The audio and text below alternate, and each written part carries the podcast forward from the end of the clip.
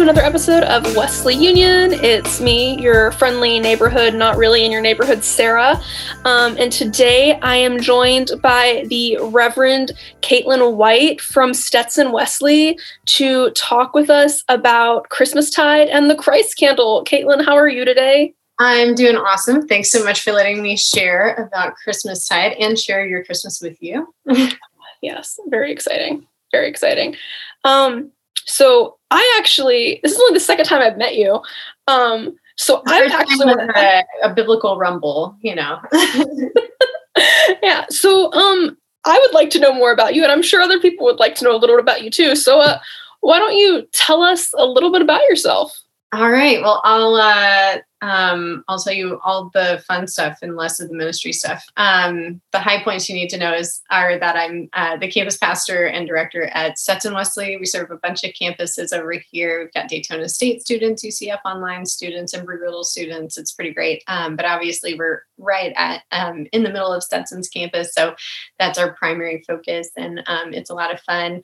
I also work um, with Fresh Expressions with the annual conference for. Uh, um, basically, our work is trying to inspire pastors and lay folks um, in uh, congregations and different ministry locations, and they may not even be in a, a traditional church, to really step outside the walls of um, and the kind of phil- philosophical walls of the traditional church and step into their communities and plant experiences of church around things people already understand, already gravitate to, already see the spirituality in. Um, and instead of saying, hey, we brought you Jesus, hey, Jesus was already here doing something, we just helped you kind of you know point that out and pick up on that and so um, that's that's some of my other work and, and it gets me into trouble doing fun stuff like yoga church and uh, pub church stuff and uh, pints and parables and Sunday soul brunches and you know all kinds of cool stuff. So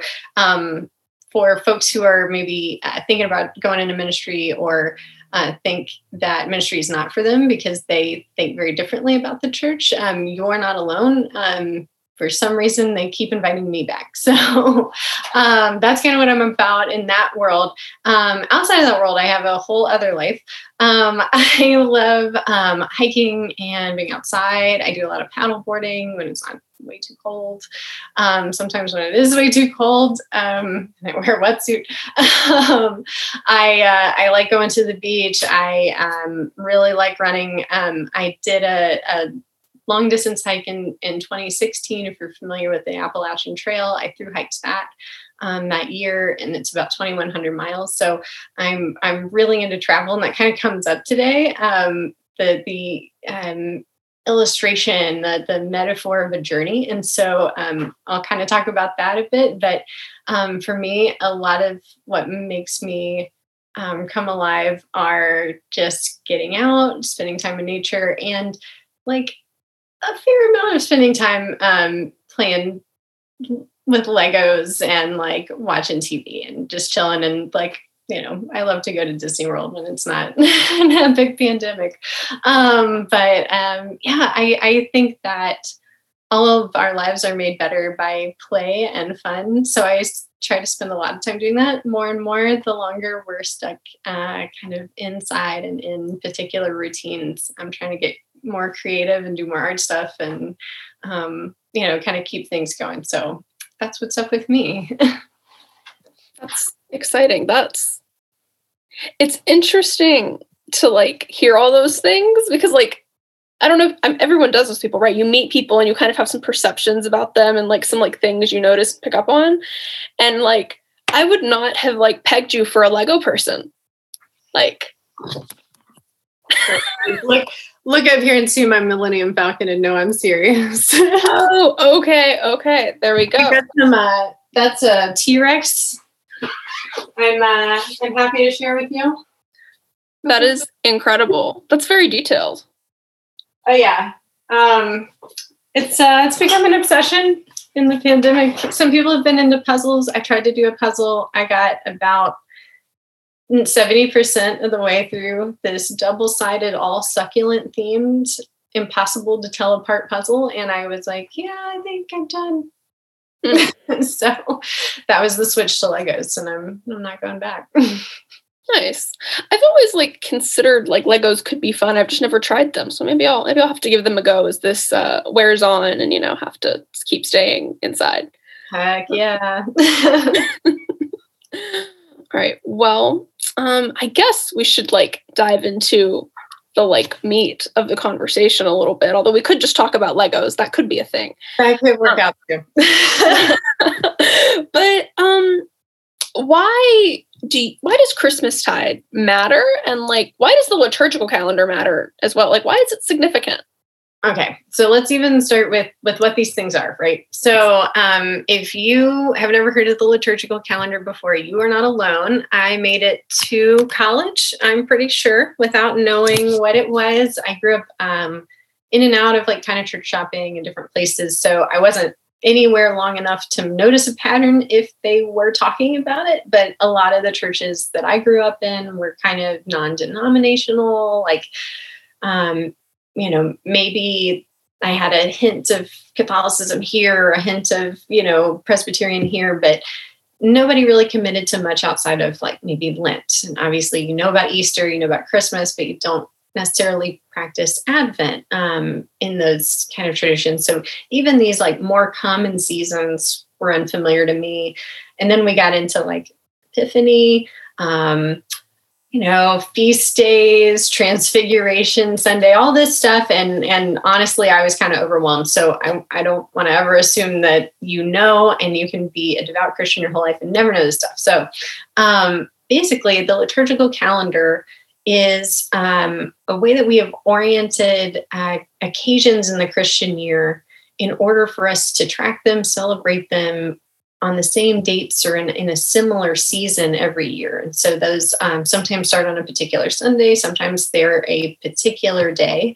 Um, say Epiphany is January 6th. Um, for example, um, Christmas is always going to be the 25th. So we have to count back um, Sundays in order to get to Advent, right?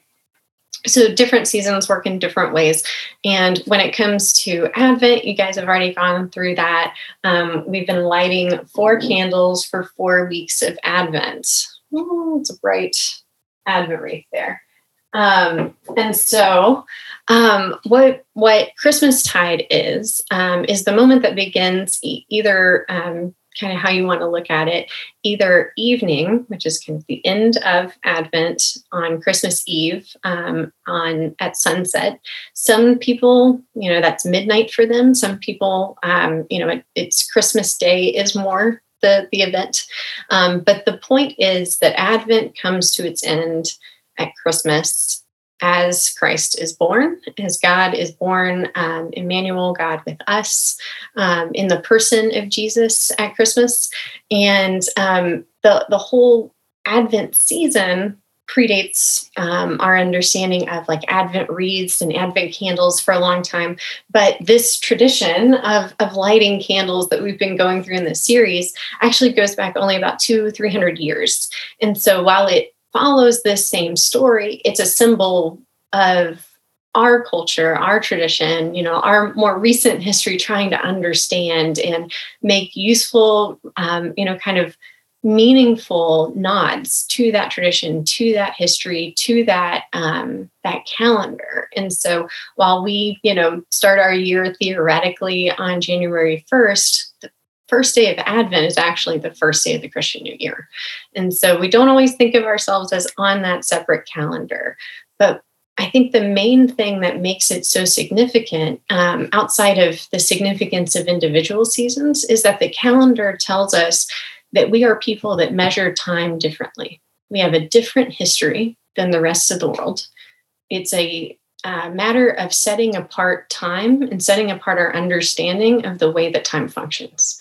Um, and to say that um, rather than basing it, um, you know, there's there's this whole history. We can get into pagan calendars and how how how we actually come to these terms, and and they are highly, highly based on what was already established in um, indigenous cultures in the ancient Near East and what would be widely acceptable by the Roman people. You know, there's all this crisscross. We won't get into that.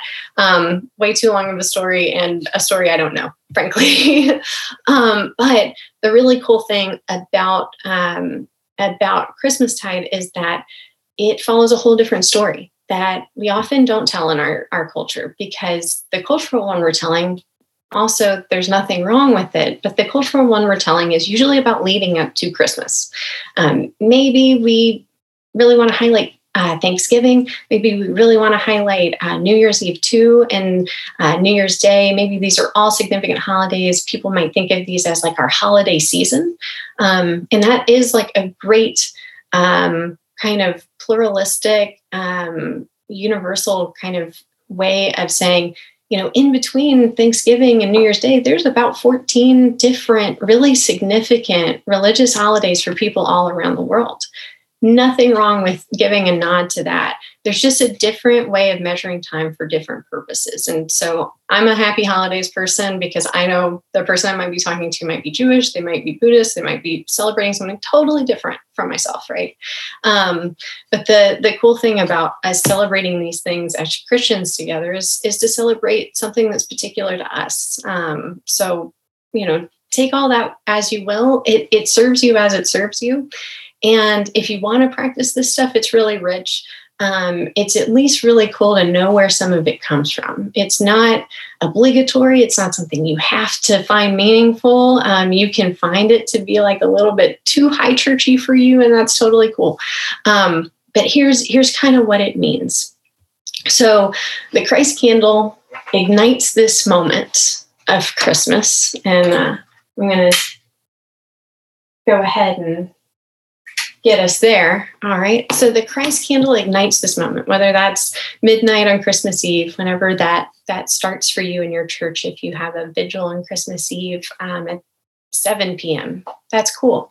But the Christ candle represents the light that the Son of God has brought into the world when He's born as a baby, God in the flesh, and the fact that um, the Advent candles remain on Christmas Eve puts the focus on this special moment of birth, um, this moment of transition, really from prophecy to the fulfillment of prophecy. And so we've got everything here. But then in, in the days after, we'll actually take these candles away and leave the Christ candle through the season of Epiphany um, until we get to Epiphany on January 6th. Um, some traditions even leave it up through Epiphany, which is kind of cool. It takes you to Lent, then you take it all away, then you bring out the Paschal candle at uh, Easter, which, by the way, has a pretty significant tie symbolically to the Christ candle. It's, it's almost kind of a, um, ties together the seasons of Christmas and um, and Easter in terms of how we see things in the church, some symbols that we would recognize. Um, but so as uh, as we take these other candles away, it serves as uh, a reminder of old things that have passed away and things that have been made new, and that the focus is now on the light of Christ. Um, the other metaphor for this, as we take these other candles away and we just have the single one white candle, um, it's tallest, and that is um, pretty significant, or usually tallest. Might not be in your wreath. That's cool. Um, but th- one of the cool things about it being tallest is it can also be a symbol for the light that the Magi follow. Um, over the course of these 12 days of Christmas tide.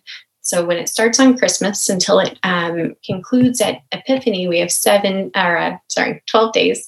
Um, and over those 12 days, um, you leave this light on, you keep telling this story because Christmas is still going on. Um, the message is still getting out. Um, we've still got these images of shepherds and magi making their way, not down the street, but over a long journey having started even before the birth of Christ, right? And so they're making this long, precarious, frankly, political journey, and they're following this light, this candle, you know, what have you, um, in the sky. And the neat thing about this whole period, this whole period of Christmas, this 12 days, if you decide to look at it as 12 days instead of one, it says that events take time. It says that um, something this significant is not a day, it's a season. And something this significant doesn't happen all at once. And the reason is because it takes about a moment for God to be incarnate with us. And at least in the story, we know it takes about 12 days for us to be incarnate fully with God. And so by that, I mean um, at Christmas in this very particular town um, with uh, this very particular little family, actually even separated from their, you know, some of their extended family in the town. Um, as uh, Joseph and Mary are welcoming this baby, this one particular Jewish family of this one particular Jewish lineage are receiving this good news. They are coming to grips with this. This is the Messiah. What what does this mean?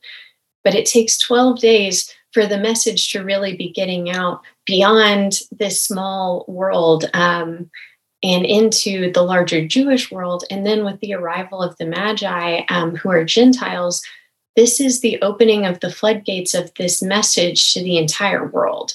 So, this is about good news taking time and it taking messengers, that it doesn't just show up and do its own magic. It actually takes us putting in the effort and it actually takes us arriving um, in order for, for us to fully experience what's going on.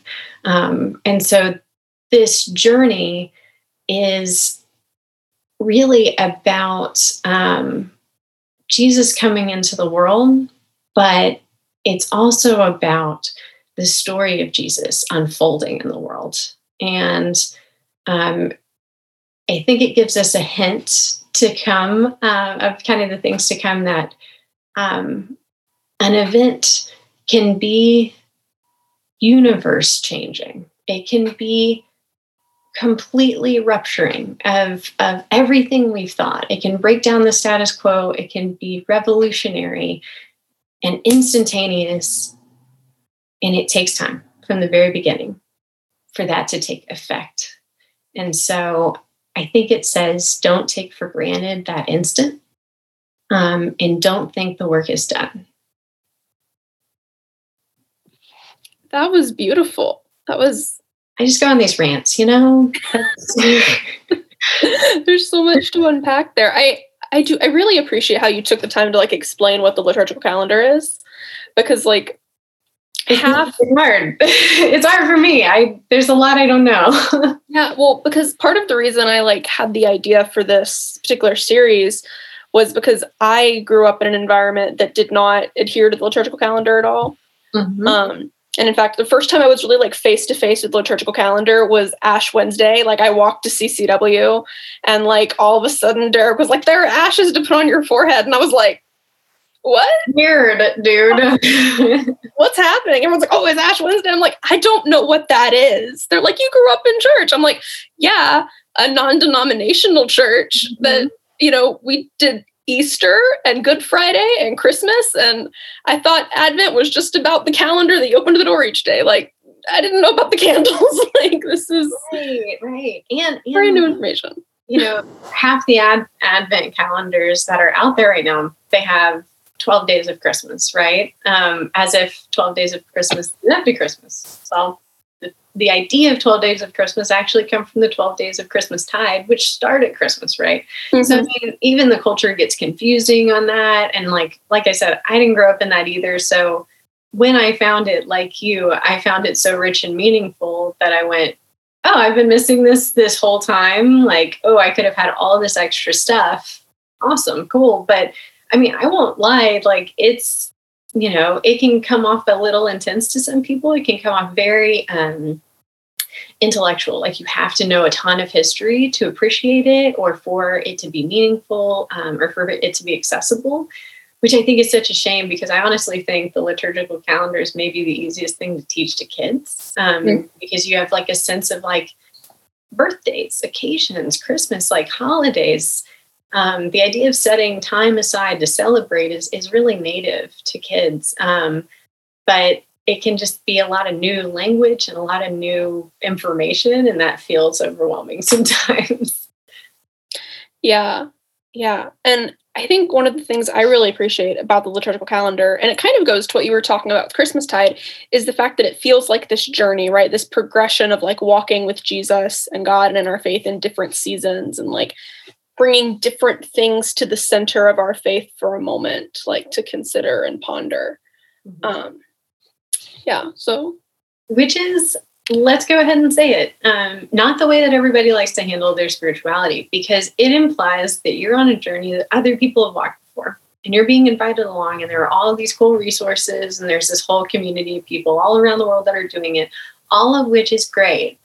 And there are a lot of people who um, are like, well, I'm, I'm doing my own thing. I'm doing my own thing in my own time. And there's a time and a place for that too. And I think you can do both. I think you can walk along alongside these kind of communal traditions as well as kind of do this spiritual journey of like what it is you need to be looking at and focusing on and pondering right now it may not be in sync with the liturgical calendar but i would hazard anyone to say first of all that they can like go it alone right in the spiritual world because there is no such thing as a solitary christian um, some some solid some J Dub there, some John Wesley, but there there really isn't. Um, you're you're not going to get to the same depth in your own spiritual life and your own spiritual journey and in your own understanding without some of these outside influences. As frustrating as all the junk that comes with them might be, because institutional church is a thing and like institutional religion is gross, and people when they get together don't always act at their best right? Um, so that's real but i think it's it's nice to at least consider these things and to look at the liturgical calendar to look at um, these holidays and to think about how we might position ourselves in them and if these periods of reflection do offer something that you need to look at it might not be the right time for you um, to ponder expectation. Maybe you have been spending every moment since March in expectation, and Advent isn't speaking to you much right now.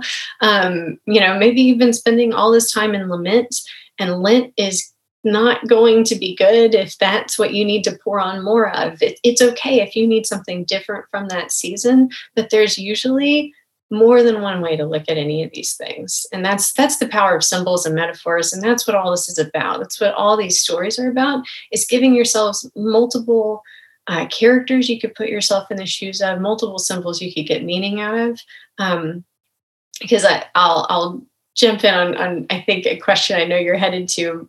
For me i put myself in the position of the magi um, not so much because i'm like basically royal and that's my my deal um, more that i understand um, like i kind of told you I, i've got this hiking background. So when i picture their story it makes a little bit of sense to me this idea of um, journeying a long time over a, a to take a long time to get somewhere and to have a lot of expectation about where you're going to get and what it's going to mean and that it's going to be so personally significant for you. This was my hike of the Appalachian Trail. Um, and to, you know, kind of have that intense sense of like, this is going to be a really climactic thing to get there and see this. And like, you know, whether that's the biggest mountain peak of the day or the end of your hike after you know six months or whatever. Um, or in this case like we're going to get to the baby jesus and we're going to finally understand. We're going to see god in the flesh. I mean maybe this is what they were anticipating for weeks and weeks and weeks as they're getting ready to be there um, and they're almost there and they're almost there and they really don't know how far or how long like this journey is going to be. They just have a, a sense of if we walk by faith and follow this light, we're going to get there. And I can relate so much to not knowing how much longer this is going to take or if I've got what it takes. Um, and the thing about a journey like that is it takes so much of the emphasis by the time you've done all the, all the work so much of the emphasis is off of arriving for this one particular moment to see this one particular thing so much of the work is done inside you. And I'm convinced that while the Magi didn't arrive for 12 days, Christ had arrived in the Magi and been traveling with them, had been doing work with them. Like the Spirit of God is is moving in that journey that you're on. And so if that looks for you, you know, different than me, if you're in a deep place of prayer right now, if you're in a deep place of of journaling spiritually and you're getting a lot of self-reflection out of that, you know, whatever that piece of your journey needs to be, whatever the work is, whatever the day by day monotonous in and out, the thing you've got to chip away at to arrive at where Christ is um, and where Christ is trying to meet you. Um, that for me is, I think, a lot of the power of this story is putting yourself in the shoes of those who journey to meet Christ and trying to figure out what does my journey, what do my steps need to look like to get me there? Um, what what is it that I need to do to let light in? Um, and what is it that I need to do to get the message out? Um, and these are things that you don't come to all of a sudden. You do have to carry them with you. And you don't just have to carry them there to the big mountaintop moments, you also have to carry them home again. And eh, the neat thing about these stories is they always go home another way. They're never able to return the same. We're always changed by these experiences, just by the journey itself, not just by arriving. And so when it says they, they return home by another way, I don't think that's just a political way of getting around Herod. Um, I think that the way that they walk around the earth, the way that they live their lives is always going to be different in light of what they've realized in the person of Christ. So yeah. I really I love the way you just you found so much meaning in that that journey of the magi and like connected it to to like our faith today. Like that was that's so beautiful. Well, thank you. I I um I think the power is always in where you can connect. And and for a lot of people, see, I'm not a mom, for instance, and for a lot of women, Advent is like someone finally put spiritual words to the way I experience carrying God. You know, like this is so strong. And so for me, this like traveling imagery is really strong. But for you, it may be something totally different. You might find yourself going, I'm Joseph in this story. I know what it's like to await the judgment, you know, the gifts, but the judgment of powerful people on a moment in my life. And to sit here, you know, anticipating visitors, to anticipate um, witnesses to what's going on, and to be in this place of waiting and waiting for people to come to me. And maybe that's like, you know, that might be really unfamiliar for others. But yeah, find your place in the story. If that's Mary, if that you might be the the innkeeper, the like confused bystander to the situation who feels like you're always seeing these like incredible spiritual moments play out for someone else and um, you get to play host um, you know, whatever that is. So, yeah, yeah, find your place in the story. And that's where the meaning happens for you. It's just, for me, I imagine blistered feet.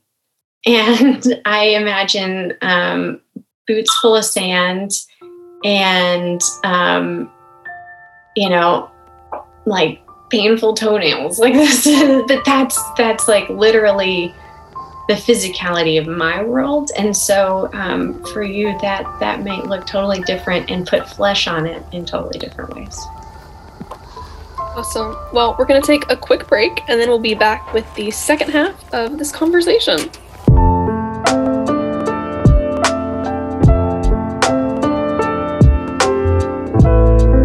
Studio Wesley is sponsored by Campus to City Wesley, a ministry of the Florida Conference of the United Methodist Church.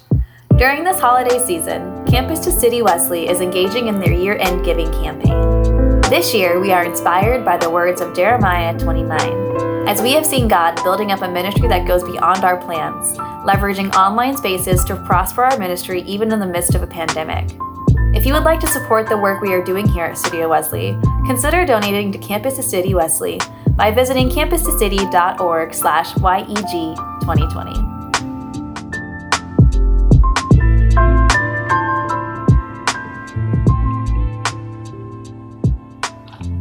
Everyone. Thank you uh, for joining us for the second half of this Wesley Union episode on Christmas Tide and the Christ candle.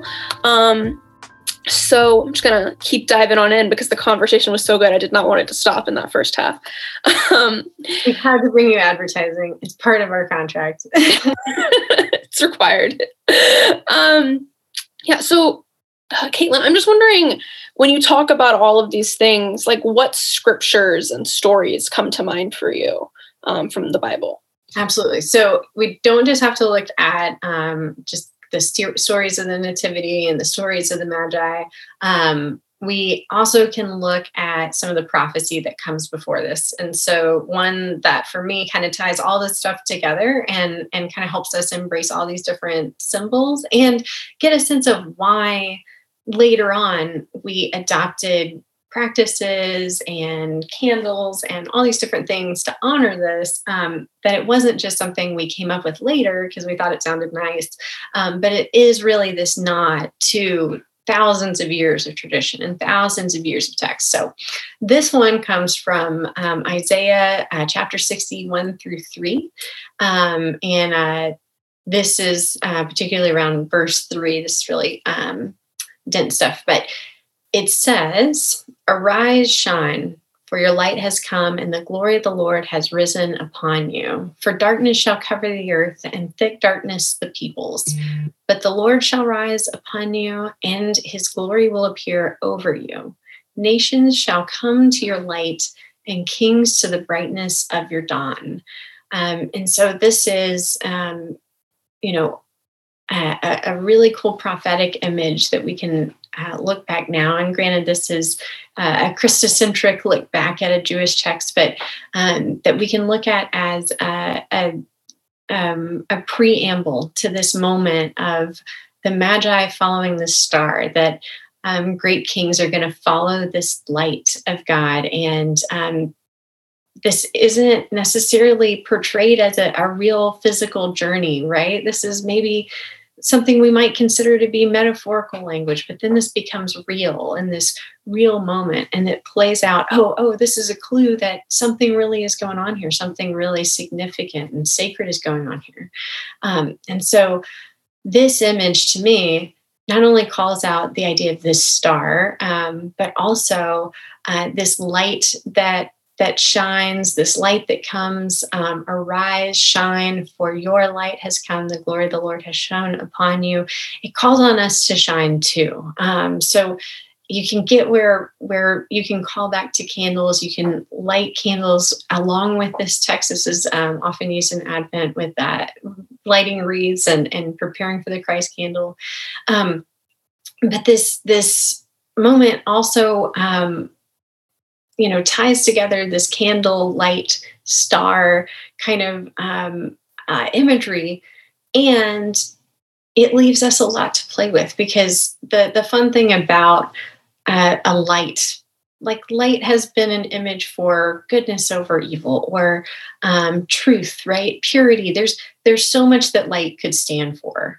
Um, and so in, in, some ways there's there's no going wrong with it. Um, it's it's a a metaphor meant to say this will lead you by the right road. This is um, this is the light of goodness truth. It's going to shine on you. It's, only going to be positive whatever that looks like. And so it's one we use everywhere um, but it's it's kind of especially fun here because it can weave together all of this um, all of these different pieces of the tradition so that we don't think that um, you know the things that we might talk about with the liturgical calendar would be totally different from the way that we would decorate with candles in um, a sanctuary the, these are all woven together and when we get an appreciation when we step back and see the appreciation of the, the tradition the calendar the text we see that these themes run all the way through all of them mm. yeah that's incredible. I was talking to my roommate the other night and he showed me the um the graph where some guy charted like all the scripture verses and how they interconnect. I don't know if you've seen that. Um, oh, maybe not. But it's I'll have to send you the link after this. But basically, it's just like this thing, and I haven't investigated it super like well, but it was interesting to see all the lines and places scripture like overlaps and things call back to one another. Yeah, yeah. The way the way the story isn't just like they're not all separate, right? They're interconnected. Like there is this oneness in them. Yeah. Um, yeah.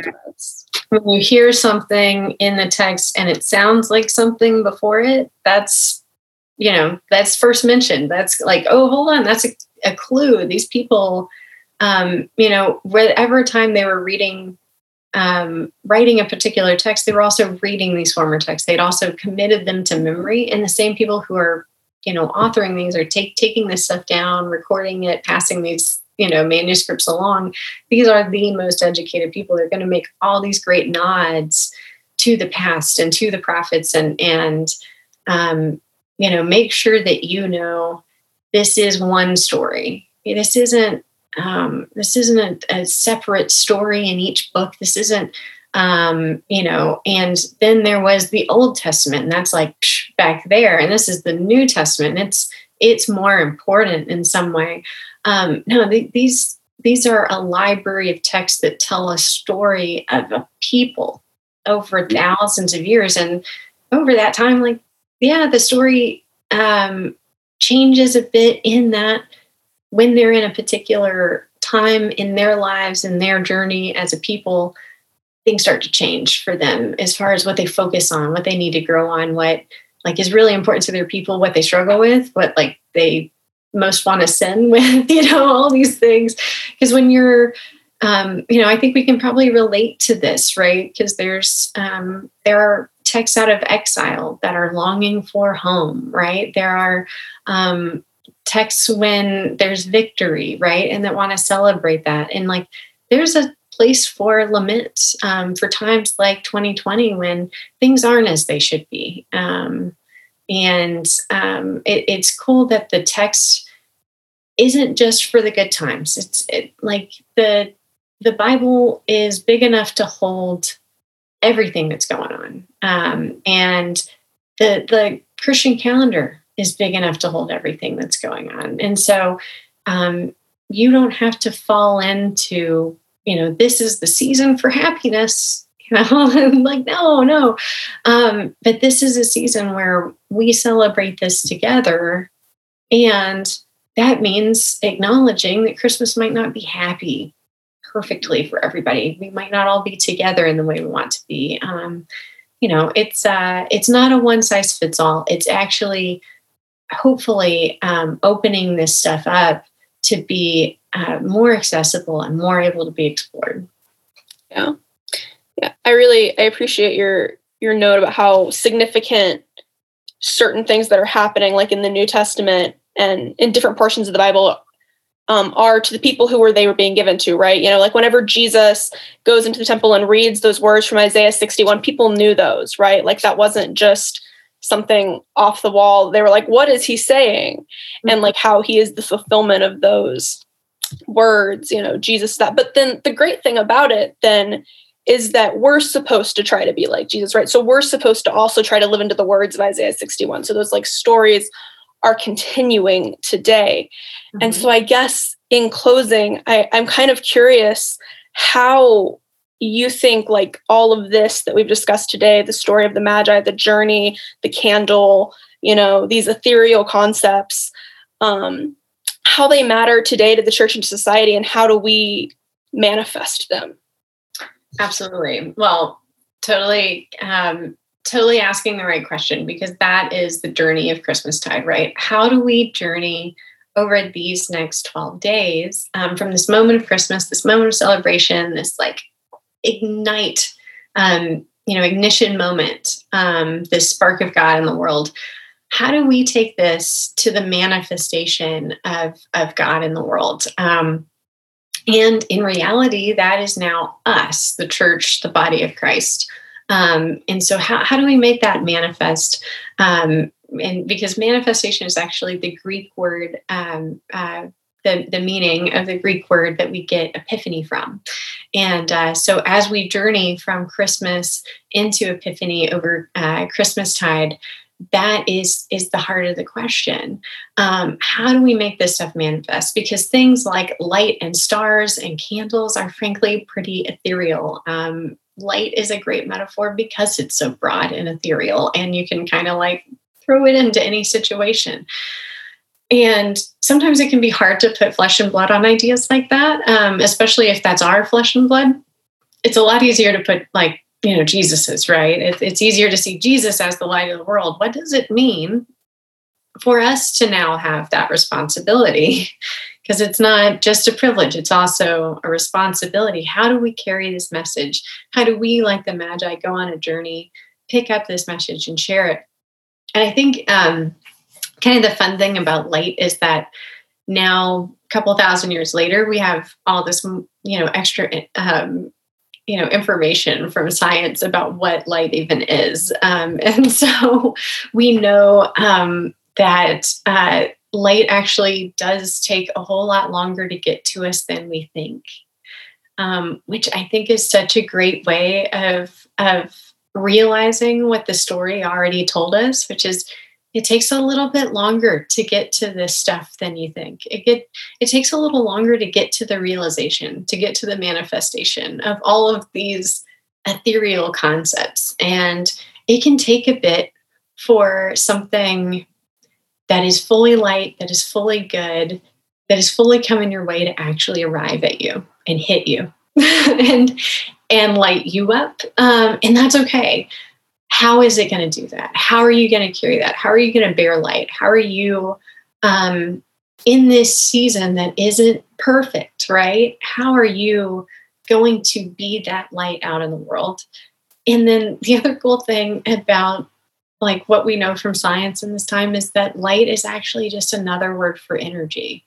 And when we think about that, it's not so much that we've got to turn light into flesh and blood, but that we've got to let light move through us, that we've got to let energy um, transform us, transform our deeds. We've got to literally like put put some elbow grease in, and that's that's actually how the light gets out. Um, that that light and and heat are are the same, um, and this kinetic um, sense of how we move through the world and the way that we actually do deeds and actually walk and actually talk and actually burn energy um, is the light of the world um, is the manifestation of christ. And the neat thing is that that's um, that's the story from the beginning. It's uh, just how we frame it and how willing are we to lean into that? And how much are we willing to see the the star to see the image of the announcement?